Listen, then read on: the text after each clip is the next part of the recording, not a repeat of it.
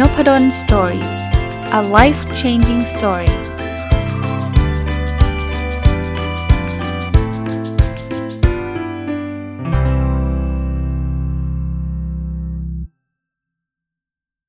วัสดีครับ ยินดีต้อนรับเข้าสู่นพดล Story พอดแคสต์นะครับ วันนี้มาต่อจากเมื่อวานนะที่รีวิวหนังสือที่ชื่อว่า 49 Habits นิสัยง่ายๆ ชีวิตโคตรดีของคุณหมอท็อปนะครับนายแพทย์นันทพล พงรัตนามานนะครับ ก็ไม่ใช่เป็นเรื่องเฉพาะสุขภาพนะไอ้ habit เนี่ยเป็นเรื่องของจริง ๆ เป็นเรื่องของการพัฒนาตัวเองในในหลากหลายมุมเลยนะ คุณคุณหมอท็อปก็เขียนสรุปไว้มีตั้ง 49 เรื่องนะครับ ซึ่งผมว่าเป็นอะไรที่เป็นประโยชน์อย่างยิ่งนะครับ ก็อย่างที่เมื่อวานเอามาฝากนะ วันนี้มาต่อกันเลยนะครับ อันนี้คือเรื่องของการกินของหวาน คุณหมอท็อปบอกว่าเราก็รู้กันอยู่นะว่า ของหวานเนี่ยมันไม่ดีอย่างงู้นอย่างนี้ใช่ไหมแต่ว่ามันก็อดใจไม่ได้ใช่ไหมคนเราก็อยากกินของหวานอะไรบ้างเนี่ยประเด็นคือคุณหมอท็อปบอกว่ากินได้ครับ แต่ว่าให้เลือกของหวานที่เรียกว่า smart dessert นะ smart dessert ก็คือของหวานที่มันดีนะอันแรกนะผลไม้ตามฤดูกาลนะครับอันที่ 2 คือมันหวานญี่ปุ่น อันที่ 3 คือ Greek โยเกิร์ตรสธรรมชาติ อันที่ 4 คือ dark ช็อกโกแลตช็อกโกแลตที่มันมันมันเข้ม นะครับ อันที่5คือเนยถั่วอัลมอนด์ peanut คือพูดง่ายๆว่าถ้าจะกินของหวานพยายามแล้วกันนะครับ กินของหวานที่มันเป็นลักษณะแบบนี้นะครับน่าจะดีกว่าการไปกินพวกแบบแบบน้ำอัดลม หรือว่าไปกินของหวานที่มันเป็นแบบขนมหวานที่มันเขาเรียกว่าใน processed food อะเป็นอาหารที่มันถูกปรุงแต่งออกมาอย่างเงี้ย มีแป้งเยอะๆ น้ำตาลเยอะๆ นานๆ กินที่ผมว่าก็ก็น่าจะได้แหละ แต่ว่ากินบ่อยๆ ก็ไม่ค่อยดีเท่าไหร่ อีกอันนะครับเเป็นข้อแนะนำว่าจริง ๆ แล้วคนเราชอบบอกเราเราอ่านหนังสืออพัฒนาตัวเองเราก็รู้นะว่าการนั่งสมาธิดี แต่ว่าก็จะมีบอกว่าไม่มีเวลา คุณหมอท็อปเสนอวิธีการง่าย ๆ ครับ บอกว่าเทคนิคคือทุกครั้งที่นั่งให้หายใจลึกๆ 3 ครั้งเองนะครับ เพราะฉะนั้นเนี่ยไม่ไม่ต้องทำแบบโหนั่งสมาธิครึ่งชั่วโมงหนึ่งชั่วโมงอะไรเงี้ย เป็น concept ที่แบบดีขึ้นทีละนิด แต่ดีขึ้นทุกๆวันเนี่ยเขาบอกว่าการทำสมาธินี่ดีแน่นอน แต่ว่าเอาแค่ว่ายังยังไม่มีเวลาทำใช่ไหมหรือหรือใครมีเวลาอย่างผมเนี่ยผมว่าผมก็จะทำเหมือนกันนะ คือผมก็ที่ผมเคยเล่านะ ผมนั่งสมาธิหลังตื่นนอนทุกเช้าเนี่ย แต่ว่า อันนี้ก็เป็นเทคนิคที่ดีนะ ระหว่างวันพอนั่งปุ๊บพอจำได้ว่าเรานั่งเนี่ย หายใจลึกๆ เข้าออกยาวๆ สัก 3 รอบ อันนี้ดีแน่นอนนะครับ มันหายใจลึกๆดีตรงไหน เพราะออกซิเจนไปเลี้ยงสมองฮะ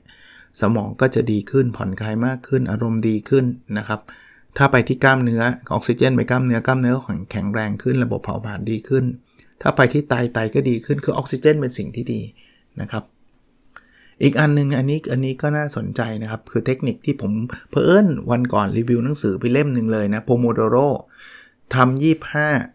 พัก5นะครับ ลองลองเอาไปใช้ดูนี้ผมจะไม่รีวิวซ้ำนะครับ แต่ว่าน่าน่าจะดีนะครับ ถัดไปคือการเดิน บอกกินข้าวแล้วเนี่ย อย่านั่งอยู่กับที่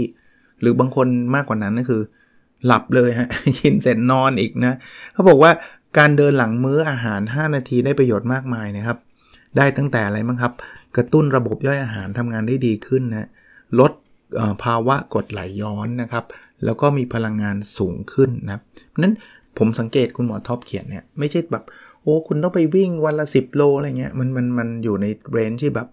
มันยากไงแต่ว่าที่คุณหมอท็อปให้ทำมันแค่นั่งหายใจลึกๆ 3 ครั้งเนี่ยมันไม่ได้ยาก หรือกินข้าวเสร็จเดินสัก 5 นาทีเองนะครับมันไม่มันไม่ได้ยากนะครับอะคราวนี้เรื่องเรื่องสมาธิเมื่อกี้บอกว่านั่งแล้วก็หายใจลึกๆ 3 ครั้งใช่ไหมคราวนี้บอกว่าถ้าอยากนั่งเลยนั่งสมาธิก็นั่งหลับตา กำหนดลมหายใจนะครับ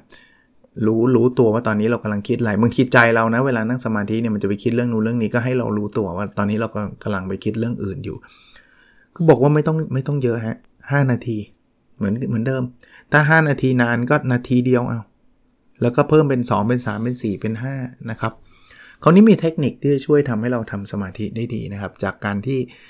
ที่อย่างแรกเนี่ยให้ทำเวลาเดิม อย่างที่ผมผมทำได้ทุกวันตอนนี้เพราะว่าผมทำหลังตื่นนอน ไฟยังไม่เปิดเลยนะพอตื่นขึ้นมาลุกขึ้นมานั่งปุ๊บนั่งเลย นั่งสมาธิเลย แล้วไม่ง่วงด้วยนะครับสองสถานที่เดิมมาผมก็ผมบนเตียงนะครับที่บอกหลังตื่นนอนนะครับสคือจับเวลาด้วยนาฬิกาปลุกหรือโทรศัพท์ จะได้ไม่ต้องพะวงไม่ค่อยไม่ต้องคอยชำเลืองมองเวลาบ่อยๆ อันนี้ผมไม่ได้ทำคือผมไม่ได้ชำเลืองด้วย ผมก็นั่งไปจนถึงความรู้สึกว่า พอแล้วก็พอก็ก็แค่นั้นนะครับ เพราะนั้นมันไม่ได้ไม่ได้ยากนะครับ มันไม่ได้ยากลองดู ตอนแรก ๆ ผมก็นั่งแบบนั่งนานอะ่ะพอนั่งนานแล้วก็แบบก็ทำติดกันมาผมว่า 6-7 เดือนเลยนะ แต่ว่าสุดท้ายบางทีมันก็เหนื่อยเพลียแล้วก็เลิกไปนะ มันก็ไม่ยั่งยืนนะครับ ก็ก็เริ่มแบบนี้ผมก็ทำมาตลอด น่าจะเป็นกับปีแล้วมั้งครับนะก็น่าจะดีขึ้น อ่าอีกอันนึงครับ อ่านหนังสือวันละ 10 นาที อันนี้ไม่ต้องบอกสำหรับผมนะครับแต่สำหรับคนอื่นที่ยังไม่ชอบอ่านก็ก็อยากจะเชียร์นะครับสำหรับผมเนี่ยไม่ใช่ 10อะ่ะผมว่าวันหนึ่งผมเป็นชั่วโมงอะ่ะชั่วโมงนี่ at least นะน่าจะเกินด้วยนะครับ แต่แต่คุณหมอท็อปก็บอกว่าคนที่ยังไม่ได้อ่าน หรือว่าไม่ไม่ยังไม่ติดเป็นนิสัยก็วันละ 10 เห็นไหมคุณหมอท็อปจะเริ่ม อันเล็กๆ เริ่มแบบเขาเรียก tiny habit นะ habit เล็กๆนะไม่ต้องแบบวันละ2ชั่วโมงเหมือนอาจารย์นพดลอะไรเงี้ยก็เริ่มต้นนะเพราะมันทำได้ง่าย แล้ว 10 นาทีมือใหม่เนี่ยก็จะโฟกัสได้นะครับถามว่าทำไมต้องอ่านอ้าวข้อแรกนะเอาความรู้มาพัฒนาชีวิตการทำงาน ข้อ 2 เป็นการฝึกสมาธิอีกเหมือนกัน ข้อ 3 ฝึกสมองใช้ความคิดและจินตนาการ หนังสือเนี่ยไม่จำเป็นต้องเป็นหนังสือที่แบบวิชาการหนังสือพัฒนาตัวเอง เป็นนิยายก็ได้นะนิยายนี่ฝึกจินตนาการได้ดีนะถึงแม้ว่าผมอะไม่ใช่สายนิยายนะแต่ก็จะซื้อมาอ่านเรื่อยๆฮะก็จะพยายามพลิกว่าเพราะว่าหนังสือแบบแบบ non-fiction หรือว่าหนังสือที่มันเป็นแนวพัฒนาตัวเองเนี่ยมันก็ได้อีกแบบหนึ่งอย่างหนังสือคุณหมอท็อปเนี่ยอ่านแล้วก็ได้ไอเดียได้ประโยชน์เนาะ แต่หนังสือนิยายก็ได้อีกแบบหนึ่งนะสมองมันใช้คนละคนละด้านกันนะเออจินตนาการก็ได้ ช่วยพัฒนาจิตใจแล้วก็อ่านหนังสือมีความสุข อันนี้ผมยืนยันส่วนตัวแล้ว เพราะว่าเป็นหนอนหนังสือนะครับชอบนะครับ คราวนี้อยากจะอ่านได้ทุกวันทำไง คุณหมอท็อปเขียนบอกเตรียมหนังสือที่อยากอ่านไว้สองสาเล่ม ของผมเนี่ยห้าหกเล่มเลยฮะ 2. จัดเวลาเออโทษทีจัดสถานที่สำหรับอ่านหนังสือเพื่อความสะดวกและความเคยชิน ผมที่ที่เป็นที่นั่งผมผมจะมีเก้าอี้นั่งอ่านหนังสือในห้องนอนนะครับจะเป็นที่นั่งประจำเลย อย่างเมื่อคืนเนี่ยไปนั่งภรรยาก็แซวนะบอกมาแบบแบบประมาณทำนองว่าแบบเข้าที่เข้าทางแล้ว ผมบอกว่ามันคือที่แห่งความสุขผมคือคือรู้สึกแบบนั้นจริงนะคือไปแล้วจมหายไปกับหนังสืออะไรเงี้ยสามกำหนดเวลาอ่านให้เป็นเวลาเดิมบางผมอ่านก่อนนอนหรืออ่านตอนตอนตื่นนอนนะครับ แต่จริงๆ ระหว่างวันก็ถ้าว่างก็อ่านนะแต่ว่าเวลาที่มัน fix fix เนี่ยก่อนนอนกับตื่นนอน 4 คือมีสมุดกับปากกาไว้จดสรุปเอ่อปกติไม่ได้ทำถึงขนาดนั้น ยกเว้นว่าหนังสือมันหนาอาจจะทำแต่ว่าปกติจะอ่านจบ 1 เล่มแล้วค่อยมาเขียนสรุป แล้วก็ 5 ถ้าสามารถนำมาสอนหรือบอกต่อคนอื่นได้ด้วยจะมีประโยชน์มากขึ้นเนี่ยเอามาใช้เนี่ยผมผมกำลังทำอยู่นะครับ เอามาบอกต่อเนี่ยเนี่ยอ่านจบแล้วช่วยได้นะทำให้เราเข้าใจมากขึ้นเนี่ยหลายๆ เล่มเลยนะที่ผมอ่านแล้วตอนอ่านยังรู้สึกงงงมึนๆเนี่ยไอ้ที่เข้าใจมากเนี่ยเพราะว่าเขียนรีวิวฮะไอ้ตรงนี้ทำให้เราเข้าใจมากนะครับคราวนี้ใครมีปัญหานอนไม่หลับบ้างอ่าเขาบอกว่านอนไม่หลับให้ปรับที่ปากก็คือเรื่องการกินครับ อย่างแรกนะครับคุณหมอท็อปแนะนำบอกว่ากินมื้อเย็นก่อนเวลาเข้านอนอย่างน้อย 4 ชั่วโมงฮะ ไม่งั้นมันมันมันหนักแล้วมันนอนอึดอัด 2 คืออาหารมื้อเย็นควรเป็นอาหารที่มีแป้งต่ำน้ำตาลต่ำนะครับจะดีนะครับ และ 3 คือดื่มน้ำในช่วงมื้อเย็นให้มากขึ้น แต่เมื่อใกล้เวลานอนหรือภายใน 2 ชั่วโมง ให้ลดการดื่มน้ำลง 1 กับ 2 ผมทำเพราะว่าคือจริงๆ ผมไม่ได้ทานเลยด้วยซ้ำผมทำไอเอฟตอนเย็นนะครับเพราะนั้นเนี่ยก็คือไม่ได้ทานเย็นเพราะนั้นไม่มีปัญหาเรื่องอึดอัดก่อนเข้านอนหรือว่า กินอาหารที่มีแป้งสูงเลยไม่มีผมไม่ได้กิน แต่ว่าดื่มน้ำเนี่ยผมดื่มก่อนนอนจริง ๆ แล้วก็มีมีปัญหาตอนก่อนนอนนิดหน่อย เพราะว่าปกติกินยาก่อนเข้านอนนะครับ ก็พอกินยาก็เลยต้องไปดื่มน้ำเพื่อเพื่อที่จะกินยาครับยาลดคอเลสเตอรอลนะครับถ้าใครสงสัยยาอะไรทำไมต้องกิน ก็ก็ยังกินอยู่นะครับ แต่ว่าจริงๆคอเลสเตอรอลก็ก็ก็ลดลงแล้วแหละนะครับ แต่แต่ผมว่าดีนะครับ ผมไม่มีปัญหาเรื่องการนอนใด ๆ เลยนะครับ ตอนนี้หัวถึงหมอนก็อ่านหนังสือก่อนนอนก็ช่วยนะ อันนี้แถมให้ พออ่านหนังสือก่อนนอนปุ๊บมันก็ง่วงนะอ่านสักพักหนึ่งนะมันจะง่วงครับง่วงปุ๊บก็ปิดไฟแล้วก็หลับเลยหลับแบบ หัวถึงหมอนไม่ไม่นานอะ ผมว่าไม่ถึงไม่ถึง 5 นาทีอะนะครับหลับนะครับ อะอีกเรื่องหนึ่งนะครับ กระตุ้นเซลล์สมองต้องลองของใหม่นะ คือเขาบอกว่าเราน่าจะต้องลองทำอะไรใหม่ ๆ เป็นการกระตุ้นเซลล์สมองนะ และทำให้เรามีความสุขด้วย ลองฝึกทักษะใหม่ๆ วันละหนึ่งอย่างนะครับ คุณ 10 วันคุณก็ได้ทักษะใหม่ ๆ 10 อย่างแล้วนะครับ ลองลองทำอะไรที่มันแปลกใหม่ดูก็น่าจะช่วยเราได้ดีนะครับ ถัดไปนะครับ เรื่องของการช่วยเหลือผู้อื่นนะครับมีคำถามว่าวันนี้ใจดีกับใครบ้างหรือยังนะครับ บอกการช่วยเหลือผู้อื่นไม่ใช่เรื่องใหญ่โตนะครับ อย่าไปคิดว่าเราจะต้องทำตัวเป็นซูเปอร์ฮีโร่ปราบคนเลวเลย ไม่ได้ขนาดนั้นนะแค่ว่าวันนี้เราได้มีโอกาสได้ช่วยเหลือใครบ้าง ไม่จำเป็นต้องเป็นเรื่องยิ่งใหญ่เลยนะ เราเราช่วยบอกทางคนที่เขากำลังหาหาทางอยู่ เราช่วยเปิดประตูให้กับภรรยา เราอะไรเงี้ยได้หมดเลยนะ ช่วยช่วยเหลือคนอื่นนะไม่จำเป็นต้องคนในครอบครัวด้วยด้วยนะครับ คนไหนก็ได้นะครับที่เราแบบเขาทำของตกเก็บของให้เขาอะไรเงี้ย เรื่องการเดินอีกอันหนึ่งนะครับ คือจริงๆแล้ว คุณหมอท็อปบอกว่าแนะนำให้เดินไม่ได้แนะนำให้วิ่ง ไม่ได้บอกว่าวิ่งไม่ดีนะ วิ่งเนี่ยช่วยทำให้หัวใจแข็งแรงครับ แต่ถ้าวิ่งหักหักโหมทุกวันเนี่ยจะไปกระตุ้น stress hormone ฮอร์โมนความเครียด แล้วถ้าวิ่งไม่ถูกเนี่ยแรงกระแทกสูงเนี่ยจะมีปัญหาเรื่องข้อเข่าพูดแบบนี้ไม่ได้บอกห้ามคนวิ่งนะ คนก็วิ่งกันเป็นเรื่องเป็นราว แล้วเขา happy มีความสุขการวิ่งก็ก็ทำต่อไปแต่เขาบอกว่าการเดินเนี่ยเราทำได้ทุกวันนะ ก็บอกว่าการเดินส่งผลหลักเรื่องการลดไขมันทั้งร่างกายนะครับ1ไขมันที่หลอดเลือด 2 ไขมันใต้ผิวหนัง 3 ไขมันในช่องท้องนะครับ เดินไงอะ่ะอ่าลองดูเทคนิคดูนะแล้วตอนนี้เนี่ยผมเริ่มทำแล้วนะครับ หลังจากอ่านหนังสือเล่มนี้ก็ทำบ่อยขึ้น 1 หาร้านอาหารที่ต้องเดินไปกิน ก็ถ้ามีอะไรเดินได้เดินครับ อย่างผมสอนท่าประจันเนี่ยผมก็พยายามเดินไปกิน ให้บ่อยขึ้น แต่ก่อนก็ ให้ทางเจ้าหน้าที่เขาช่วยซื้ออาหารมาให้นะครับ ตอนนี้ก็เปลี่ยนอยากอยากจะเปลี่ยนว่าเดินไปกิน 2 จอดรถไกลที่ทำงานเล็กน้อย อันนี้เดี๋ยวเดี๋ยวจะทำแต่ก่อนเนี่ยจะจอดทั้งหน้าตึกเลยเขาจองที่ให้เดี๋ยวเดี๋ยวนี้จะเปลี่ยนละ ถึงแม้จะจองที่ให้เนี่ยฉันจะไปจอดไกลแล้วฉันจะเดินมาเดี๋ยวเดี๋ยวจะลองดู 3 พาสัตว์เลี้ยงไปเดินเล่นโอ้บอกให้ผมผมมีหมาสุนัขที่บ้าน 2 ตัว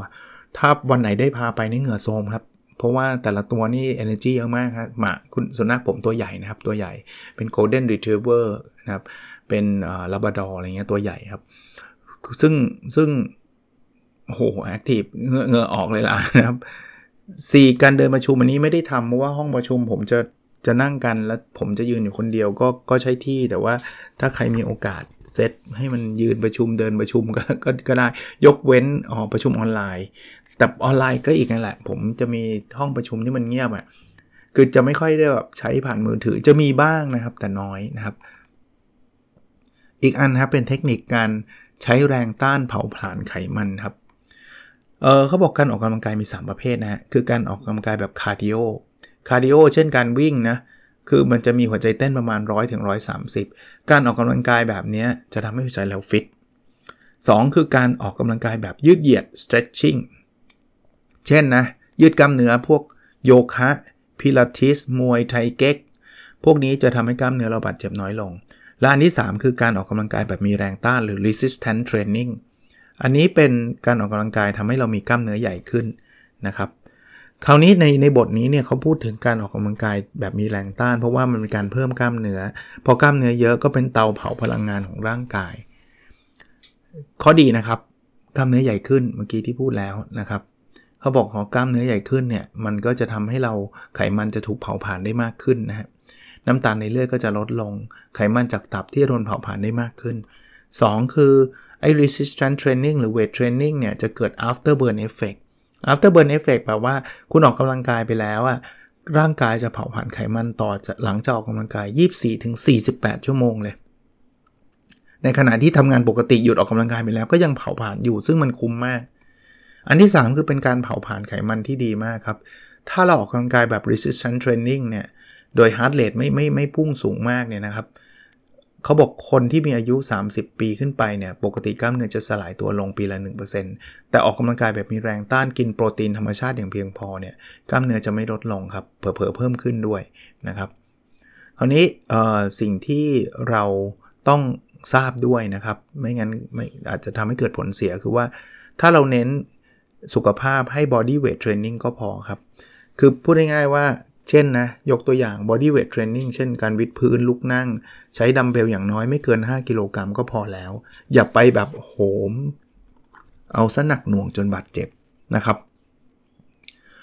อันที่ 2 นะ ออกกำลังกายแบบ resistance training เนี่ย กล้ามเนื้อจะโดนทำลายไปบางส่วน เพื่อที่จะขยายให้มันใหญ่ขึ้นนะครับ เพราะฉะนั้นต้องมี rest day ก็คือวันที่ต้องหยุด ไม่ใช่ออกแบบมันทุกวันเลยไม่ใช่นะครับ ต้องหยุดให้กล้ามเนื้อพักผ่อนบ้าง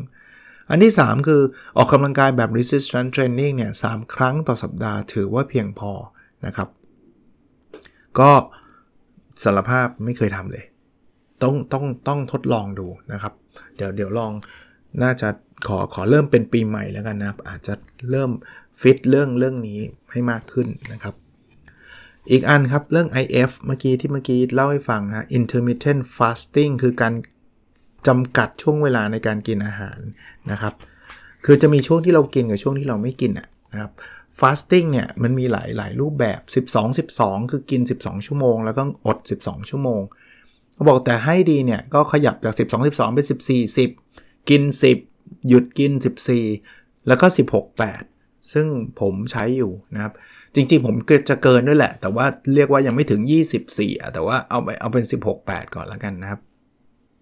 ก็ผมจะกินตอนประมาณสัก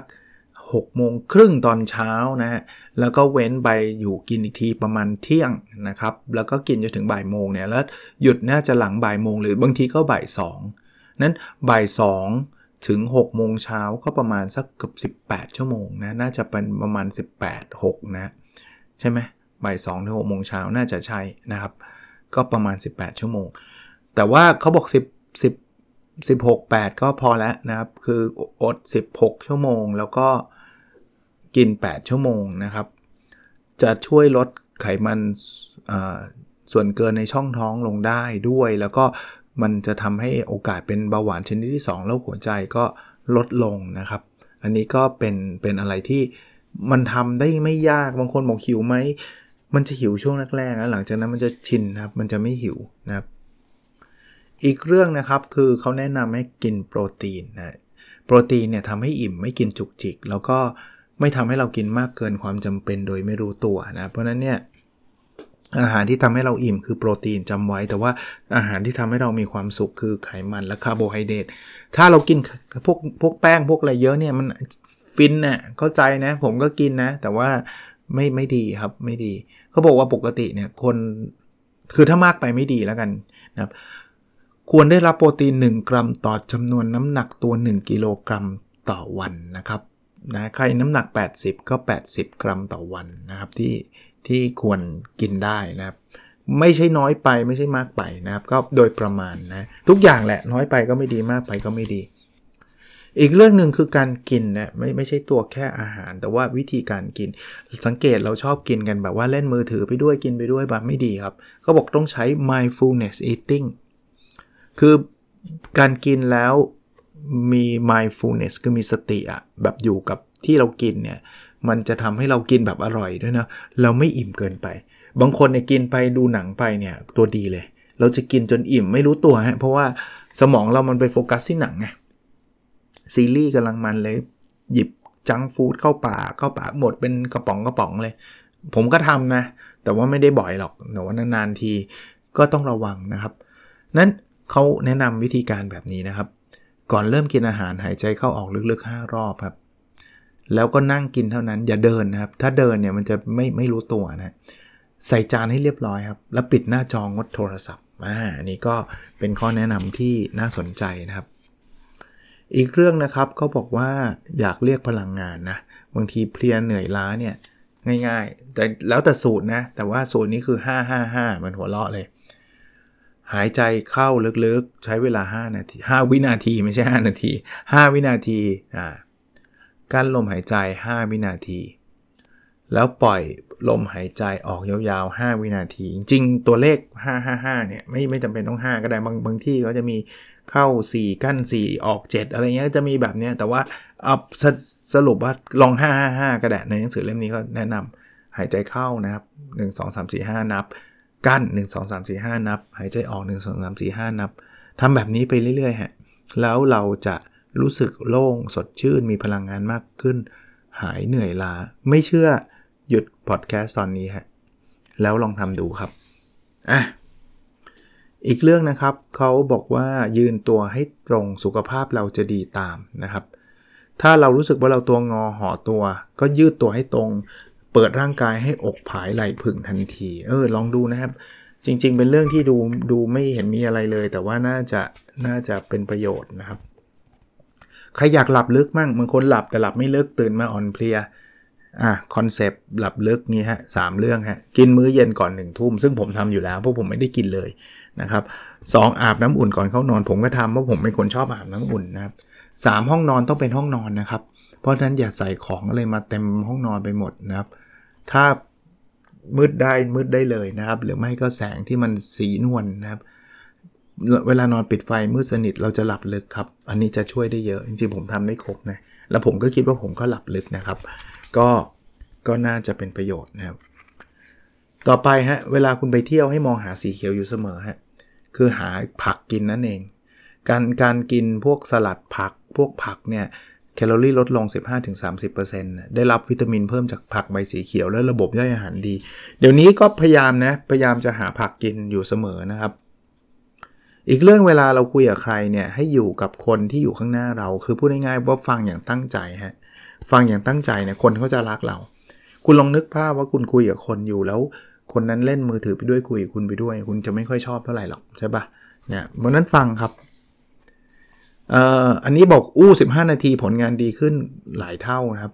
แปลว่าต้องแบ่งเวลาทำงานนะ แบ่งเวลาผ่อนคลายเพียงว่าวันละ 15 นาที อย่าทำเยอะเกินไป เขาบอกว่าแค่วันละ 15 นาทีเนี่ยผลงานจะเพิ่มขึ้น 3-5 เท่าตัวเลย เออ ลองดูนะครับอีกอันนึงคือ living space นะครับ ห้องฮิวใจนะ ห้องฮิวใจคือจะเป็นห้องที่แบบว่า คุณมีระเบียบของน้อยชิ้น แต่เป็นของที่เราชอบนะครับก็ก็ควรจะจัดระเบียบอะนะครับ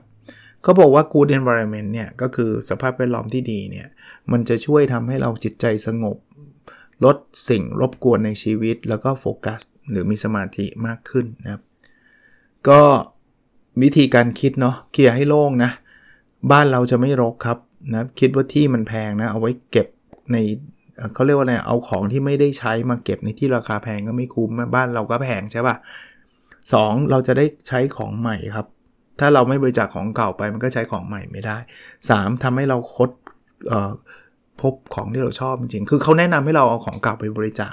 บ้านไม่รกแล้วได้ใช้ของใหม่แล้ว เราจะได้รู้ว่าเราชอบอะไรจริง ๆ นะครับ วันก่อนก็คุยกับภรรยาเรื่องเสื้อผ้า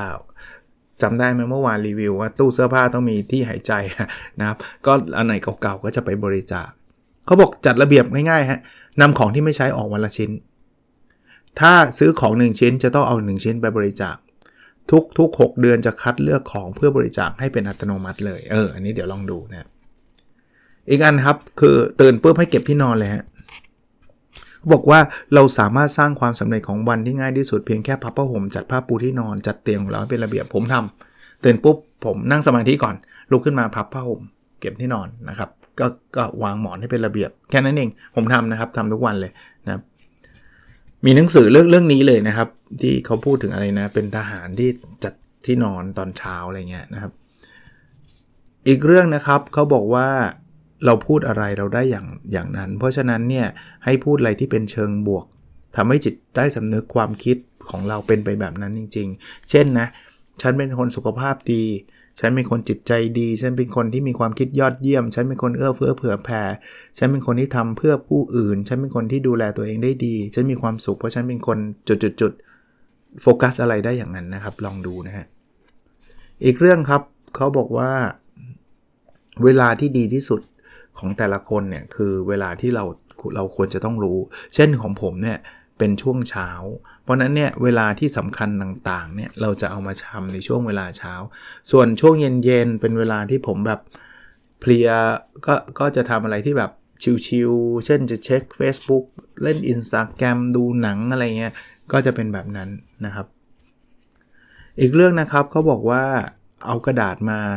เล็กๆมา 1 แผ่น เขียนชื่อคนสำคัญที่สุดของคุณนะที่คุณคิดว่าคุณสนิทเขาหวังดีกับคุณนะครับเขาบอกว่าลองเขียนในกระดาษใบจิ๋วเนี่ยหนึ่งคูณหนึ่งนิ้วเนี่ยนะครับเขาบอกว่าเราเขียนปกติเราจะเขียนได้ไม่เกิน 5 คนน่ะ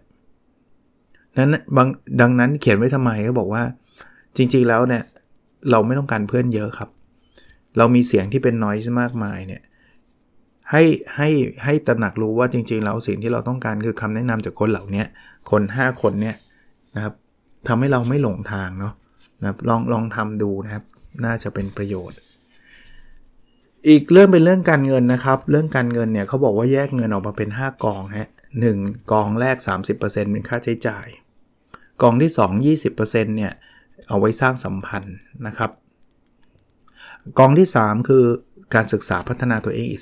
15% กองที่ 4 เนี่ย เพื่อความสุขนะ ไม่ใช่เก็บจะจนทุกเดี๋ยวเราก็เก็บไม่ได้ อันนี้ 10%กองที่ 5 คือเงินเพื่ออนาคต เช่นเอาไปลงทุนอีก 25%นะคุณหมอท็อปก็แนะนำเ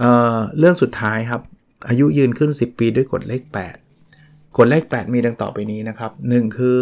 ดื่มน้ำให้ได้วันละ 8 แก้ว 2 คือเดินให้ได้วันละ8,009 3กินให้อิ่ม 80%ในมื้ออาหารและ 4 นอนหลับพักผ่อนครบวันละ 8 ชั่วโมง ผมว่าเป็นหนังสือแบบรวม mid how to ที่แบบเป็นประโยชน์เลยอะแล้วแต่ละบทสั้นๆน่ะแล้วทำไม่ยากเลยนะครับ 49 habits นิสัยง่ายๆ ชีวิตโคตรดีของนายแพทย์นันทพล พงรัตนามาน หรือคุณหมอท็อปนะครับ ลองไปหาอ่านกันดูได้ครับ โอเคนะครับ แล้วเราพบกันใน episode ถัดไปครับ สวัสดีครับ